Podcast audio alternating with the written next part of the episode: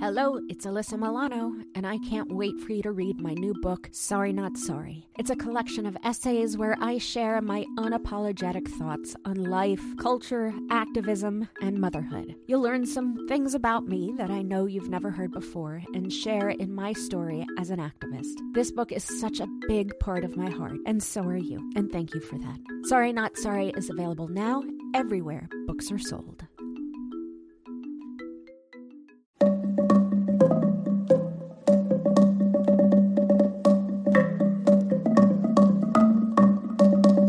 Hi, I'm Alyssa Milano, and this is Sorry Not Sorry.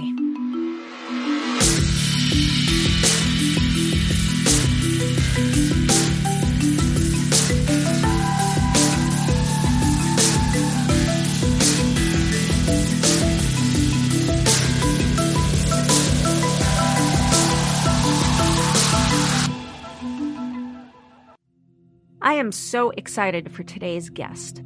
Malcolm Nance is a globally renowned expert on terrorism, extremism, and insurgency, and a multiple New York Times bestselling author. A 34 year Arabic speaking veteran of the U.S. intelligence community's Combating Terrorism program, he is considered one of the great African Americans in espionage by the International Spy Museum. He is a counterterrorism analyst for NBC News and MSNBC. And if that wasn't enough, he's just published a new book titled They Want to Kill Americans The Militias, Terrorists, and Deranged Ideology of the Trump Insurgency. Give me a name. Give me a White name. Go supremacists ahead. Who and would right you like me to condemn? White Proud supremacists and right Proud. Boys, stand back and stand by. There are growing concerns about violence and intimidation, particularly on or after Election Day. The Armed Conflict Location and Event Data Project says that there is a risk. But they sympathize with armed right wing militia groups. These groups are still active, gaining members online and honing their combat skills in training camps. The FBI says January's riot at the Capitol was a turning point for the conspiracy movement QAnon, with some followers dropping out, disappointed that the promises of the person behind it, known as Q, haven't come to pass. But others, the FBI says, may become so frustrated they turn more to violence.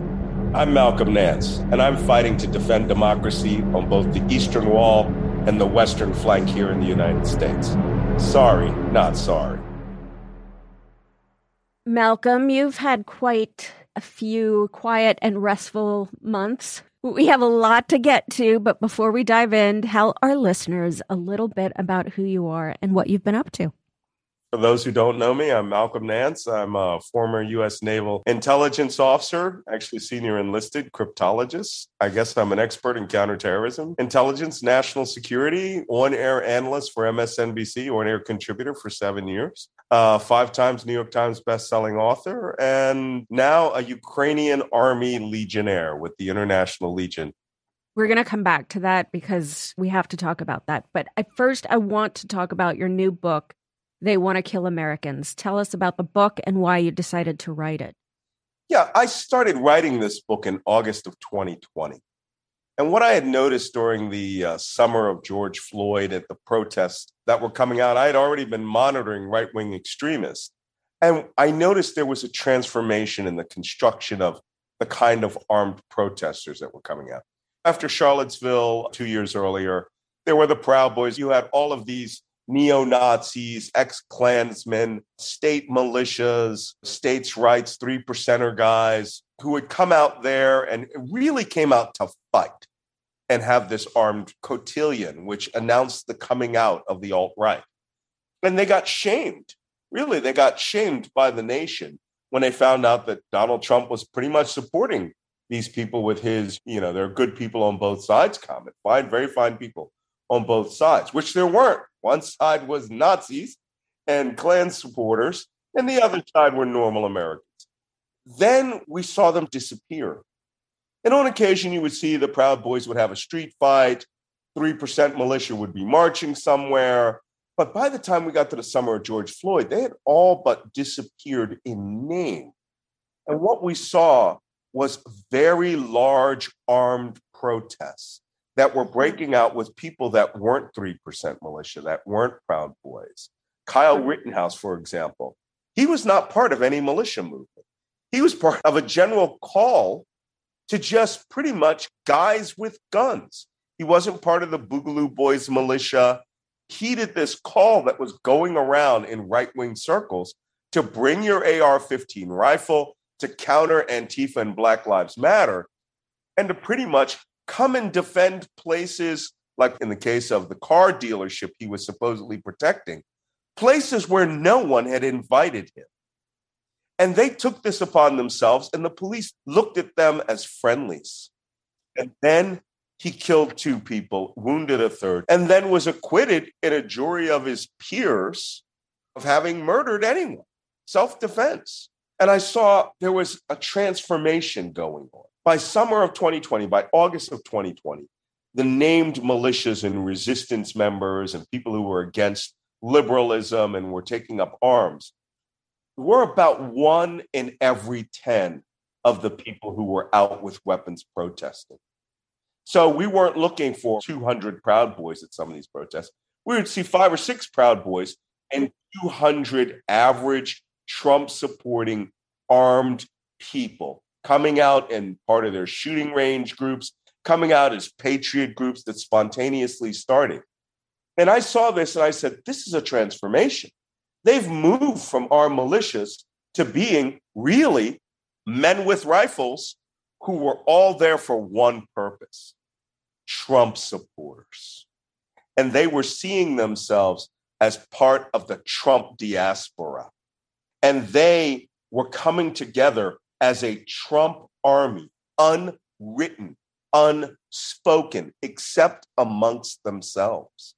And that's when I came up with the title Titus, T I T U S, the Trump insurgency in the United States.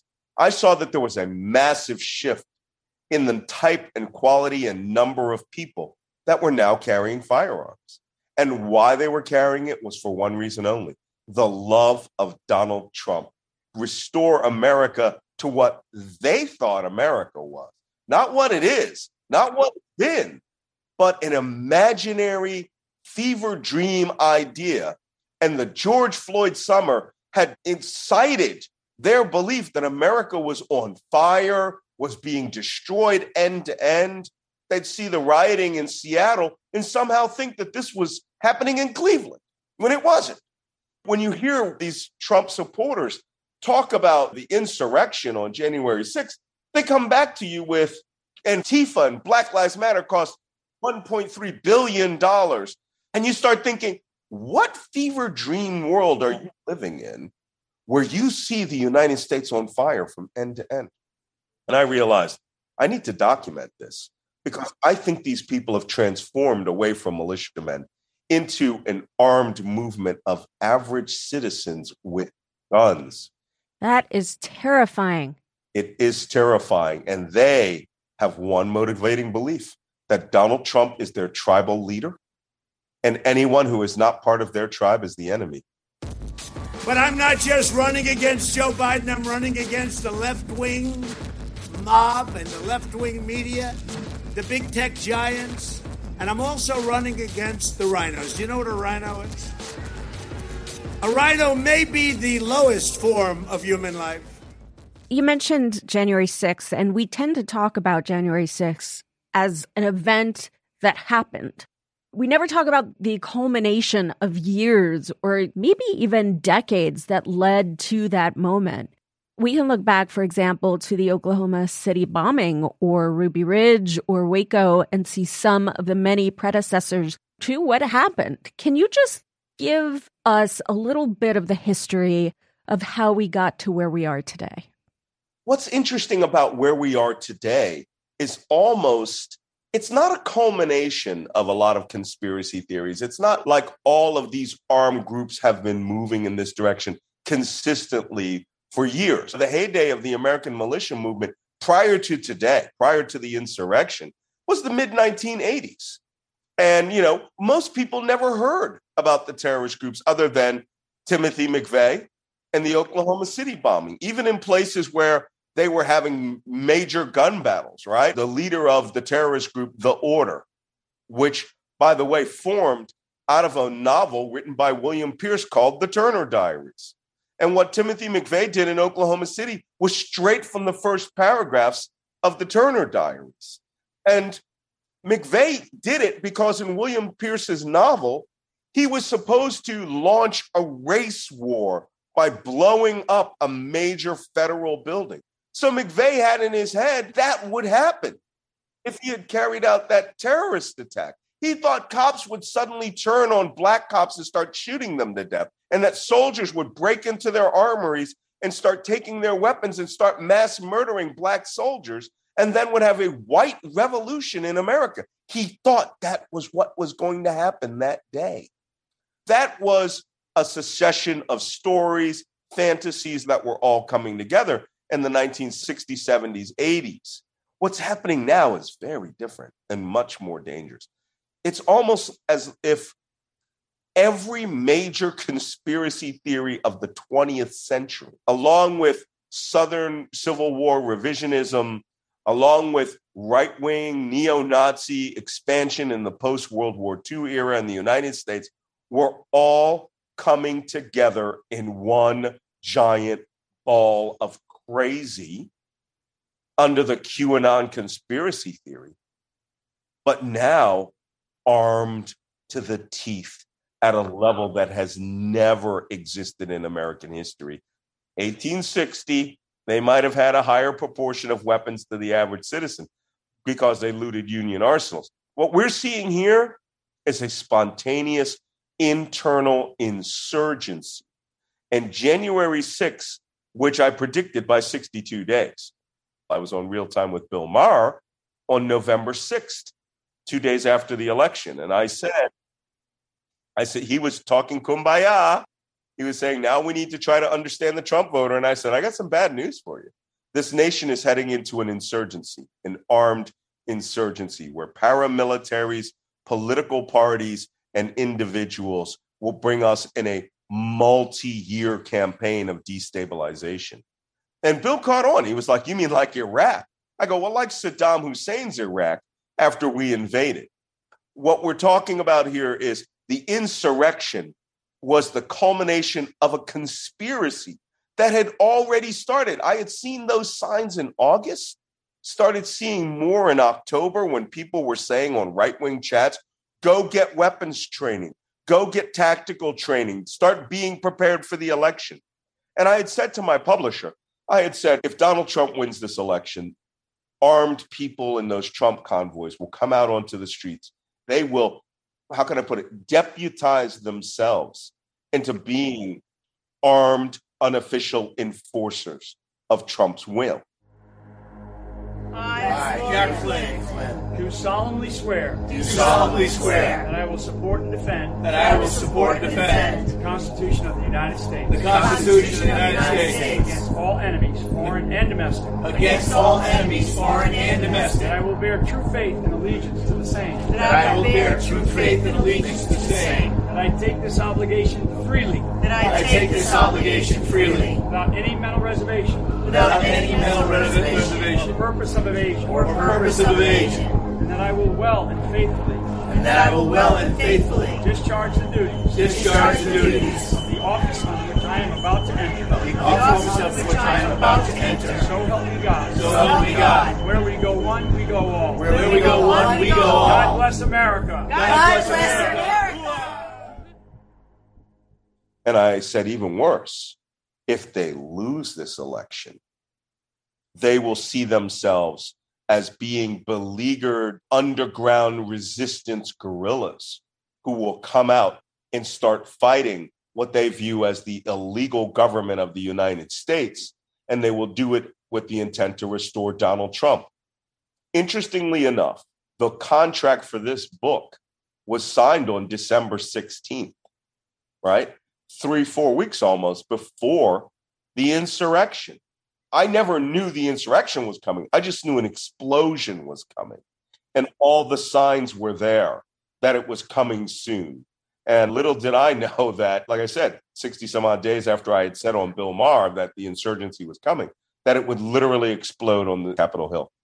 And I also think that the thing that's so dangerous and something that we've talked a lot about on this podcast is that for the first time, all of these domestic terrorism groups and these hate groups, they had an umbrella to find them in this QAnon, and they had the organizational tool to organize in the internet.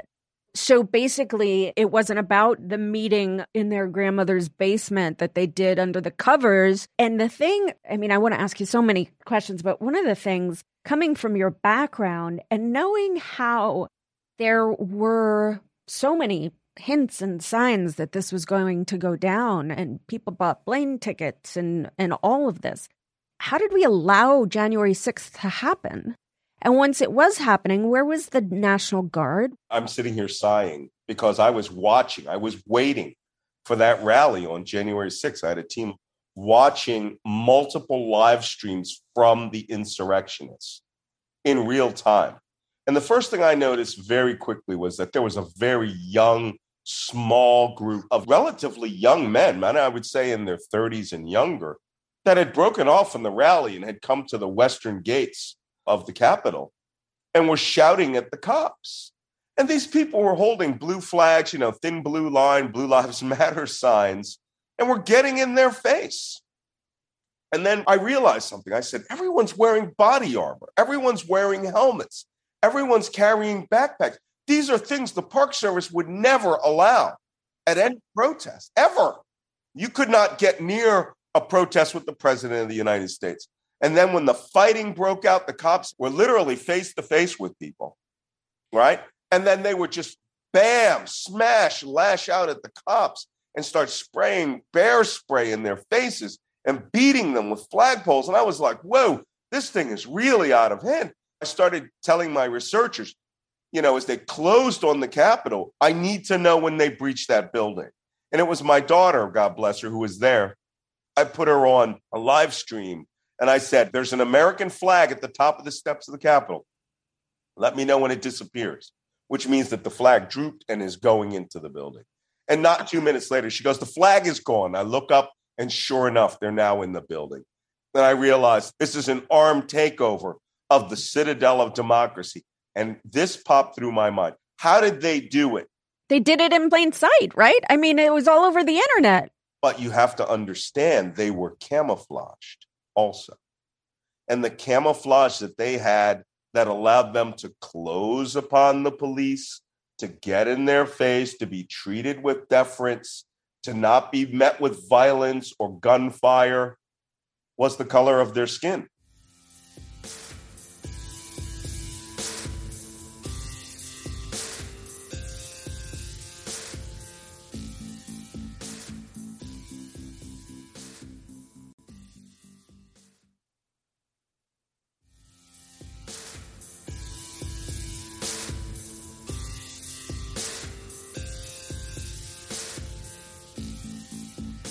Their skin and their MAGA hats and their American flags were all false flags. They knew they were going there to do war that day to topple the United States government. They had been discussing it in groups amongst themselves for some times. That's the part that drives me nuts. Is much like these mass shooters all leave these manifestos behind. There were things that were written. Ben and I, who like, we are not part of the intelligence community, we were like, something's going to go down because they were setting the stage for so long. They were setting the stage that the election was rigged before anyone started voting. Actually, it was, I think it was July 2019 was the first time Donald Trump said the election would be rigged. Uh, repeatedly now, uh, Donald Trump has said that this election will be rigged against him. Can you promise the American people that, that this election will be conducted in a fair way? it, it is. Uh, I, I, don't even really know where to start on answering this question. Uh, of course, the elections will not be rigged. What does that mean? Okay, so if an actress in California could see the writing on the wall that he is calling his people to the Capitol, where were the people that could stop it? The FBI famously dropped the ball, even though the FBI Norfolk, Virginia field office put out a warning saying they had been seeing signs that these people were organizing, communicating with each other, how to get to the House chambers. And most importantly, telling people how to fight, telling people bring flagpoles that are solid steel or solid iron so that you could use them as spears, so that you can use them as rams, so that you can beat people with them. Bring baseball bats or two by fours with your flags on them to disguise ram or a weapon. Don't bring guns, but that was sort of like with a wink and a nod. If you're authorized to bring guns, don't bring guns. And so the whole of it was designed to be done in plain sight. But they, the individual conspirators, the 40,000 people that came to that rally, they knew what they were coming for. They were communicating under the table that we are coming, according to Donald Trump and others, based on Michael Cohen on his podcast said Donald Trump speaks the language of the mafia boss. Boys, you know what to do. Well, he had been making calls for violence for years. He'd been calling and saying, We're going to take our country back. You need to come to the Capitol on January 6th. It's going to be wild. They understand that speak, right? That double speak. So, how is it that we could see it coming and it still happened? This reminds me of the tsunami in Thailand. Everybody's standing on the beach side and there's no tide. All the boats are lying flat on the sand. People who are educated know what's coming. That tide went away because there's a 200 foot wall of water that's now approaching. And I think that law enforcement, again, were completely duped by the fact that these were white Trump voters and that they're going to come down, they're going to be loud and boisterous and yeehaw, and then go home loving Donald Trump. What we're finding out now was there was a massive conspiracy that came right from Donald Trump through his chief of staff, through some of his lawyers, these right wing crazies that went down to all the armed, the militias and the gun groups, and the individuals were all saying, it was clear to all of them that they should come to overthrow the government. When they go to court, they go, Donald Trump ordered us. Donald Trump invited us in the Capitol, not knowing that the Capitol is actually an independent branch of government. They were ordered by their commander in chief. As a side tangent, many of the states where Trump and Trumpism has its strongest support, lawmakers are suppressing voters of color and they're using CRT as a dog whistle to stoke racial fear for political power. Will this drive generations of white supremacist violence? Yeah, it not only will drive white supremacist violence, what you're looking at is the leading edge. The January 6th was the boats lying on the shore. The tsunami has not yet come. Oh, shit, Malcolm. Come on. I know, I know. No, the insurrection was round one. When I said that we are in an insurgency, an insurgency isn't an event, it's a campaign of many events. It takes place on a political level. You have the Republican Party now has decided that they are not going to do any governance whatsoever. Their sole function is to overturn the government in any way, shape, form they can for all these people who say Republican politicians know what they're doing, they're being sly and crafty and just nodding to the will of the people. No, these Republican politicians now are doing what they've always wanted to do, which is to rule over people. And they're willing to do it. That look, their base has just given them permission. Donald Trump has given them permission to be as ruthless, be as obnoxious, to be as in your face and violent as they've always wanted to be. Just because they're country club Republicans, we found out from that recent Washington Post poll. The average Republican that funded Trump and that funded the insurrection were guys with a second beach house and a large boat, which is why you have Trump boat parades, right? $60,000 SUVs. This is not a poor insurrection. This is well funded. And so the insurrection itself, look, we had a Supreme Court justice's wife help fund 65 buses to come there to overthrow the government of the United States. The text between Justice Clarence Thomas's wife, her name is Virginia, conservative activist who goes by Ginni, and Trump Chief of Staff Mark Meadows document her attempts to help guide President Trump's strategy to overturn the 2020 election. It really is just mind boggling. Mind boggling. I'm not a conspiracy theorist by any stretch of the imagination. I'm not going to say anything on this program that would even remotely appear to be close to a conspiracy theory. However, I do, and I, I'm an expert in identifying conspiracies. Okay. And in this case, we are finding out the outlines of conspiracy. There are some unanswered questions, and I've said this on a few programs. Here's one that I've seen heard almost no discussion of in the mainstream media. The day of Mike Pence's certification of the election, this is who were in the building. The line of secession after Donald Trump. Mike Pence as the number two person, Nancy Pelosi as the number three person, Chuck Grassley as the president of the Senate pro tem. What if all of them had been killed, injured, or incapacitated? Those positions aren't filled by automatic filling if the vice president's incapacitated. The Speaker of the House has to be elected by vote. The whip steps up into that job. President of the Senate pro tem is whoever is the senior person, but it still has to be voted on. If they had been incapacitated, injured, or killed, the only executive secession member would have been Donald Trump alone. Holy shit, Malcolm. Now, what if, and I'm just hypotheticing here, right? Being hypothetical here. I want to know. Now, I'm an intelligence professional. When I see the outlines of a CO conspiracy, I need to ask all the hard questions. And here's a hard question Did any person at any time ever in that entire group of co conspirators that we're now investigating, did anyone ever say we could get rid of the line of secession to where Donald Trump becomes essentially a monarch? And then I want to point something out. You know, there was a Tom Clancy book called, what was it? Debt of Honor, where a Japanese pilot in a secret war between the United States and Japan flies an airplane into the Capitol during the State of the Union, kills everyone. And somehow Jack Ryan becomes president of the United States. And it's a very highly detailed book about the line of secession and how, as new president, Jack Ryan essentially does anything he wants, restructures the economy, gets rid of essentially everybody in the opposing parties. I can't help but believe since 9 11 actually modeled that book where somebody flew an airplane into the Capitol, that no one thinks like that. We have this saying in the military T Triple C, Tom Clancy Combat concept. It's where people try to mimic Tom Clancy novels.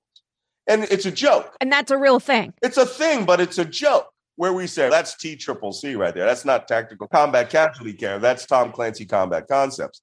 But in a conspiracy where people are going to jail, where the president of the United States waited 187 minutes watching carefully on a television I want to know, and I think it needs to be asked, and people need to be grilled.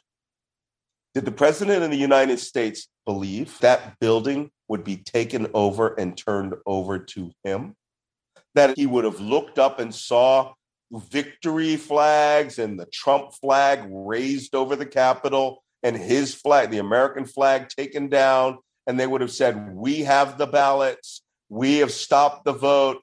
Donald Trump is now the new president, and he would have gotten into his Secret Service vehicle, ordered them to take him to the Capitol, and the seas would have parted right in front of him of all those insurrectionists, and he would have walked into the building with his Secret Service detail and down into the well of the House and declared himself president. Don't tell me that wasn't considered. Because you know what? all of the signs that was going to happen are there. And anyone that lies about this needs to be prosecuted. But Donald Trump himself, his chief of staff, his Secret Service detail head, everyone needs to be questioned about what did he intend to do if that building was taken? Did he intend to say, everybody go home? Or did he intend to go over there and proclaim himself, have himself coronated new president and say, the people have spoken? Oh my God. Look, as a professional intelligence officer, I got to think of all the worst case scenarios. And I don't usually think of crazy conspiracy theories like this unless all the indicators of a crazy conspiracy are there. All of the indicators of a crazy conspiracy are there. All of them. But Malcolm, where was the National Guard? Am I crazy to just feel like that should have been a thing? Yeah, the National Guard, once again, the camouflage of white skin and MAGA hats and American flags, led the Pentagon, including Michael Flynn's brother, which is, I really think that's an aspect of this investigation that requires the Pentagon's IG and an independent congressional inquiry as to whether there were members of the armed forces of the United States who may have been facilitating the takeover of that building. In 2020, a plot to kidnap a governor in Michigan, a plan to bomb a Black Lives Matter protest in Nevada, and a number of ambush style attacks against police in California had one thing in common. Active duty or former military members are all facing charges connected to these cases and have pleaded not guilty. People have been talking about the concern about white supremacists and militias, you know, in the military for a long time. Did Michael Flynn and his brother ever communicate? Ever. Not did they communicate about this specific thing. I want to know whenever they talked. I want to know if they talked and then Michael Flynn calls to other co conspirators. Look, I worked at the National Security Agency. I am a master of listening to people's phone calls. And I don't even have to hear your phone call to know that you had a phone call with someone else and discussed some of the things that are elements of your secondary phone call. So, Michael Flynn, we need to take his world apart. Because if it's a real CO conspiracy, and it turns out it was deeper than this, and this is where I think the January 6th committee is ill equipped. I think they're going to write a brilliant report. I think what they've done for the United States is document this wonderfully. But if there are not criminal charges, if the Justice Department does not literally use the authority of the FBI to start bringing people in and arresting them and charging them with lying to a federal agent, and the courts don't start handing out hammering fines and court sentences, then they'll think the senior conspirators will be like, we're above the law. We can get away with anything. And those questions won't be answered. Someone knows the answer to some of those questions. It might be one of the Navy chiefs who is one of the servants at the White House. It might be a Marine Corps guard who feels that it was his job to keep his mouth shut on what he heard. He may have heard them say, We're going to take that building and we're going to run the government. Do we know that's not happening right now? You don't know. Because I haven't seen anything about interviewing every person in the White House staff, every person in the Secret Service. That place needs to be gone through with a fine tooth comb and a vacuum. And you know what? There was political violence before January 6th from Trump supporters, in particular, the foiled kidnapping of Governor Whitmer in Michigan. So, do you think that this is something we can expect more of? Is more violence coming? Yeah, more violence is definitely coming. That's without any question. Look at all these incel right wing shooters. If you stack them up end on end, there's well over a dozen major mass murders, right? A couple of hundred victims. Yeah, it's coming. But you have to understand that these guys, like the Uvalde shooter, the El Paso shooter, the Poway shooter, the shooter out in Buffalo, they are, how can I put it? They are the driftwood. They are the leaf that is floating before your eyes, but you're ignoring the stream that's carrying them. They are the thing that catches your attention, but there is a stream of violent rhetoric, violent talk, violent belief, discussions in bars, discussions at shooting ranges, tactical patches, you know? Is the stream QAnon? The stream is partially QAnon. And this is where I write an entire chapter about how the Republican Party tried to harness QAnon's energy, but for a long while there didn't want their crazy. And then by summer of 2020, the crazy just took over. When Donald Trump made that statement about, oh, QAnon, I don't know who they are, but I heard they really like me. They're against child molesters or something like that. What's not to hate? That was not even a wink and a nod. That was a, you are part of my group. Also, stand back and stand by. Yeah, that was for the Proud Boys. And that was pretty much for everyone. Right. Donald Trump wink and a nod, essentially ordering things. It's utterly amazing. I, I personally cannot understand how this was allowed to be gotten away with. But here's why they're white, they're middle class Trump voters, they're good old guys. They who want to kill Americans, as in the title of my book, They are your neighbors, and you can't tell them apart. You can't tell the pizza delivery guy apart from the state trooper, apart from the guy who does your plumbing, apart from the person who bakes cookies or your church pastor in some instances. And you can't say, oh, well, most of those people are white. There are black people in this group, there are Latinos in these groups. They're overwhelmingly white and they are overwhelmingly male, and their wives overwhelmingly support this agenda too.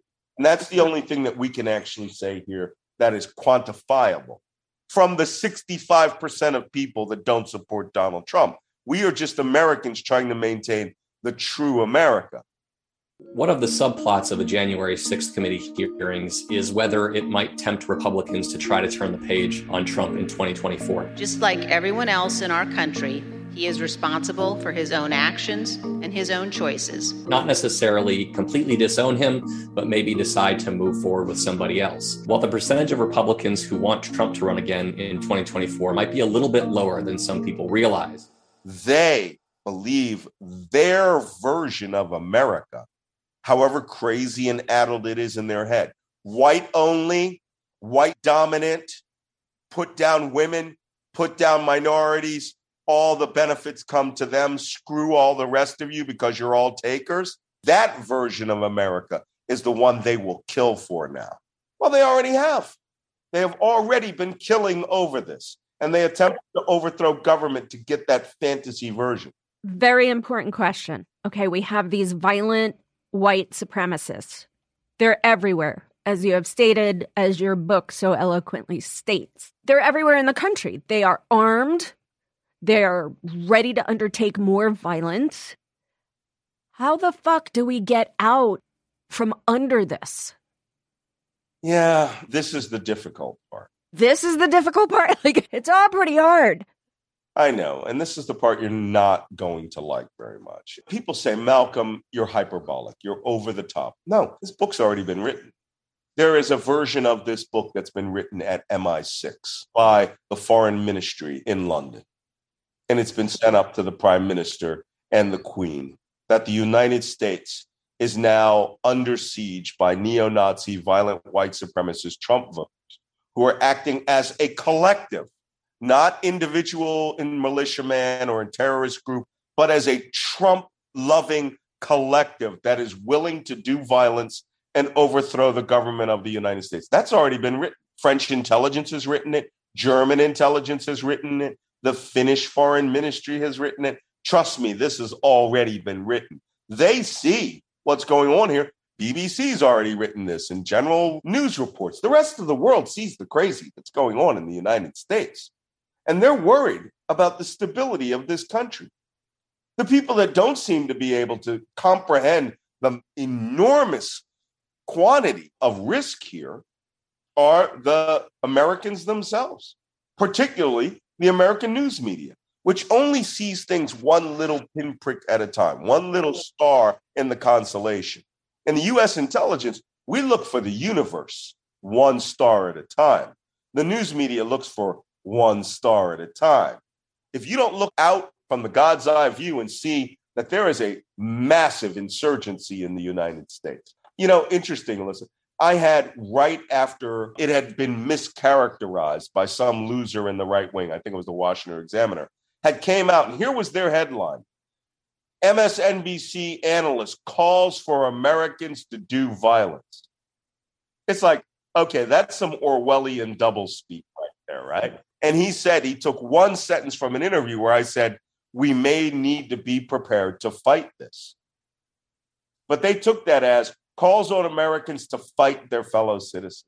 The first guy who wrote the first post to it said, We have all the guns. What are they going to do about it? You just proved the point of my book. Your mindset. You want this violence. What happens if Trump is charged and arrested? Well, I think another question here is not what happens if Trump is charged and arrested. What happens if Donald Trump has one hamburger too many and keels over? QAnon has already convinced at least 20 million or more Americans that Hillary Clinton eats and drinks the blood of children. So, March 4th, they're thinking that Donald Trump is going to come back and he's going to be the president. Um, apparently, what they said is way back when, it was like 1871. Um, Inauguration Day used to happen on March 4th. And then Donald Trump will be back and he'll be inaugurated as either the 19th president of the United States Republic or the first president of some new something. They also think that there's going to be this great financial reset, both in our country and around the world, where debts are just going to be forgiven, where if you have a mortgage, you don't owe on it anymore. It's just so ludicrous, you know, to put it bluntly. I mean, just, I have still have family members that don't even believe that Joe Biden is president. Charlotte, is it true that one of your sisters does not today believe that Joe Biden is president? Yes, she she now she she tells her daughter that she thinks that uh, the White House is set and that Biden isn't actually president. All right, and that Jews, as many as fifty percent of Republicans believe that Jews control everything. Fifty-seven percent of Republicans believe the insurrection was an act of patriotism, not an attack on America, which means they are probably going to feel that they're going to have to do more acts of patriotism. One of the questions that you asked a little bit earlier is what's it going to take? It will likely take one of these groups or a series of people or a mass of these individuals to conduct a mass murder in the United States, and that the government, the police, the justice system will smash down on them so hard that for one instance, people will wake up and go, Oh, did we do that? And I'm afraid of that. I'm terrified of that moment. And I don't mean 10 people. You're talking about a country that when a gunman killed 58 people in Las Vegas, but injured, shot 500 others, we didn't even blink. So it will take a terrorist group, another Timothy McVeigh. And let me tell you something the way the Republicans talk today, Timothy McVeigh would be offered an internship at Marjorie office. That's exactly right. He would be considered a hero because this fever is way bigger than at any time in American history. We are, I think, second only to 1860 in terms of Americans wanting to take action because they've been brainwashed. They've been brainwashed by the NRA to believe that their rifle was what the founding fathers wanted you to use to overthrow the government. That has never been said in American history till the 1970s when a vice president of the NRA came up with that whole your gun is designed to protect you from the government. Never been said. All right. The interpretation of the Second Amendment being that you are to have weapons to prepare a greater rights than your uterus and having a child. They have convinced this whole country of that. The NRA and the gun manufacturer. I'm a gun collector. All right. I've watched this with great care. I've watched the price of AR 15 ammunition go from 39 cents a bullet to $1.25, where it is now. It might be down to about $1.10. But as soon as they start talking gun control, it'll skyrocket up there. People have been hoarding ammunition for the last two years in quantities you couldn't possibly imagine. I don't want to imagine. You don't want to, but it's true.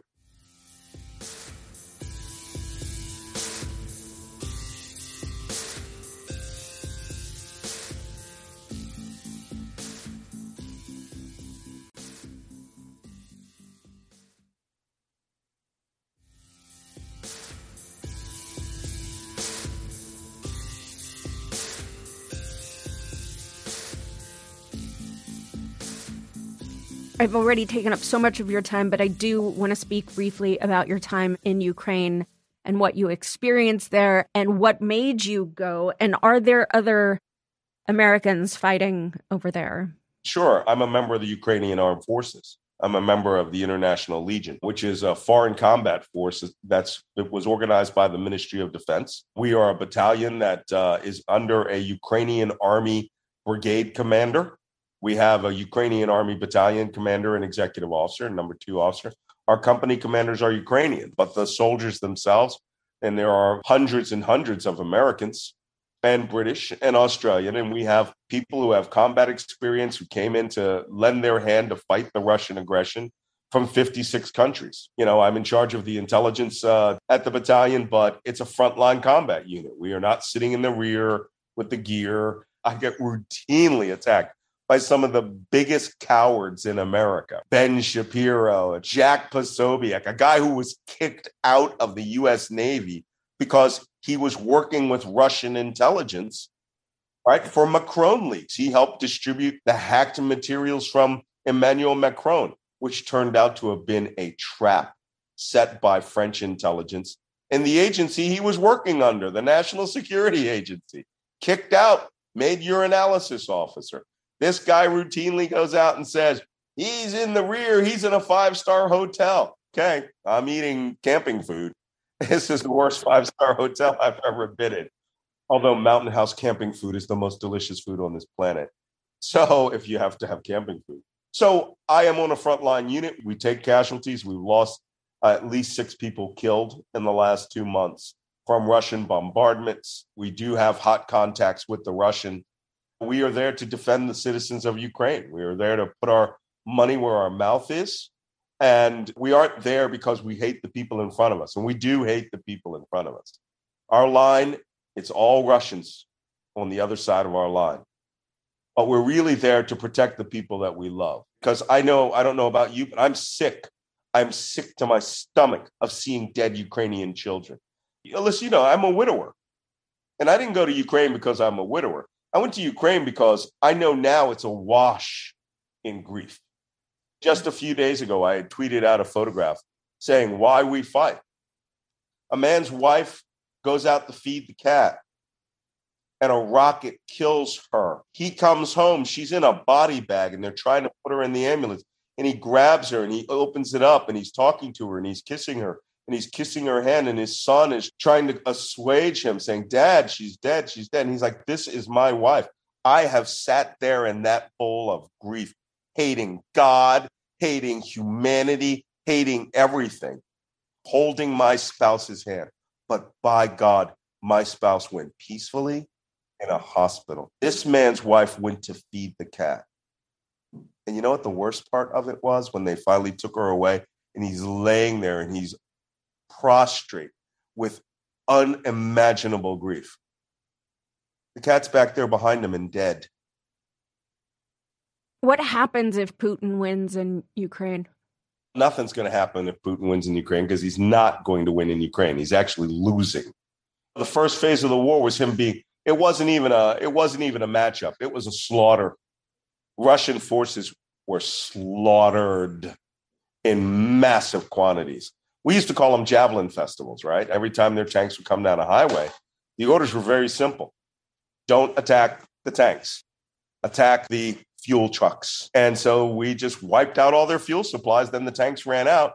And then we hit them with every javelin missile we can muster. And we slaughtered Russian tanks. The Russian tanks litter the entire eastern and northern countryside. And that's why Russia abandoned the entire offensive in all of northern Ukraine. And I said this on air many times they'll never take Kiev. Kiev is just too large a city for them to try to take. But now they're consolidating in the southeast and the south. They took Kherson province, part of Zaporizhia province, and they moved out the lines in Donetsk and Luhansk province from their 2014 lines. That isn't going to last. Russia has made their last big combat operation in Severodonetsk, uh, the Severodonetsk salient that was there, that little bulge that the Ukrainians fell back on. And as President Zelensky said, they took two towns we're going to take back. But they lost thousands of soldiers doing it, and they can't get them back. They can't get the tanks back. The Russians think they're in a war of attrition. But now that we have the American M777 artillery pieces, which can outgun Russian artillery, the HIMARS and the M270 multiple rocket launch system, we are really starting to hurt them. Now, people think, why aren't you using the bomb the front lines? Oh, we don't want to bomb the front lines. We're just going to destroy every ammunition dump in Ukraine, which means when you're ready to defend against us, you won't have any missiles. You won't have rockets your soldiers are going to be on trucks in the rear trying to bring ammunition from Russia, which means they're going to be 1000% vulnerable. And when you're a frontline soldiers, you're going to have 60, 120 bullets, and that's it. Your artillery won't be able to fire because you won't have any shells. You won't have any charge bags. You won't have any powder. That's what we're doing. We're destroying their logistics chain. The entire world that they have of logistics is being wrecked. When that happens, then we're going to punch them right in the face. The old saying, what did Patton say? Hold them by the nose, which is what's going on right now in the Severodonetsk, now the Kremenchuk pocket. We're holding down 80% of the Russian army there. And then kick them in the pants, which is the offensive that was going on where we're starting down in the south in Kherson, where they don't have very many men. So the Russians could wake up to us breaking through their lines and destroying it. My last question is, and I know like after this interview, uh, your answer might be one thing and usually I have an answer that comes back but I don't even know how I feel like I feel like I need a Xanax right now. So so what gives you what gives you hope in all of this? Well, I think blowing this whistle. This book just debuted, right? In its first 3 or 4 days at number 9 on the New York Times bestsellers list. And my goal is quite simple. I'm not worried about money. I gave away the advance. I donated most of it buying equipment and vehicles for the International Legion. They're keeping me alive. The purpose of this book is to get it to number one on the New York Times bestsellers list so that when you go into a bookstore or you look at Amazon, you're confronted that there are Americans who want to kill average Americans here and that they are unified and organized into an insurgency that could last the next generation. Well, normally at this point of the interview, I say, Well, Malcolm Nance, you give me hope, which is true. You do. But I think, you know, it's a little harder to say that after the hour conversation we've had right now. Well, maybe it's time to fight. Maybe it's time for people to stand up. I feel like I've stood up and fought to the best that I can, and I will keep doing so for your kids, for my kids, for everyone's kids. Thank you so much for your time and uh, your expertise. And I'm going to go take my Xanax now. In our hearing tonight, you saw an American president faced with a stark and unmistakable choice between right and wrong. There was no ambiguity, no nuance. Donald Trump made a purposeful choice to violate his oath of office, to ignore the ongoing violence against law enforcement to threaten our constitutional order. There is no way to excuse that behavior. It was indefensible. And every American must consider this. Can a president who is willing to make the choices Donald Trump made during the violence of January 6th ever be trusted with any position of authority in our great nation again?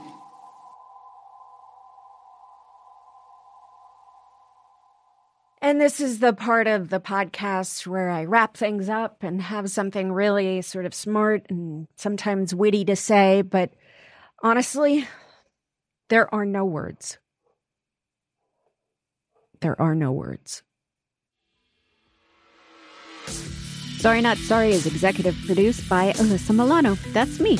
Our producer is Ben Jackson, audio editing and engineering by Maciej Lewandowski, and music by Josh Cook, Alicia Eagle, and Milo Bugliari. Don't forget to rate, review, and spread the word. Sorry.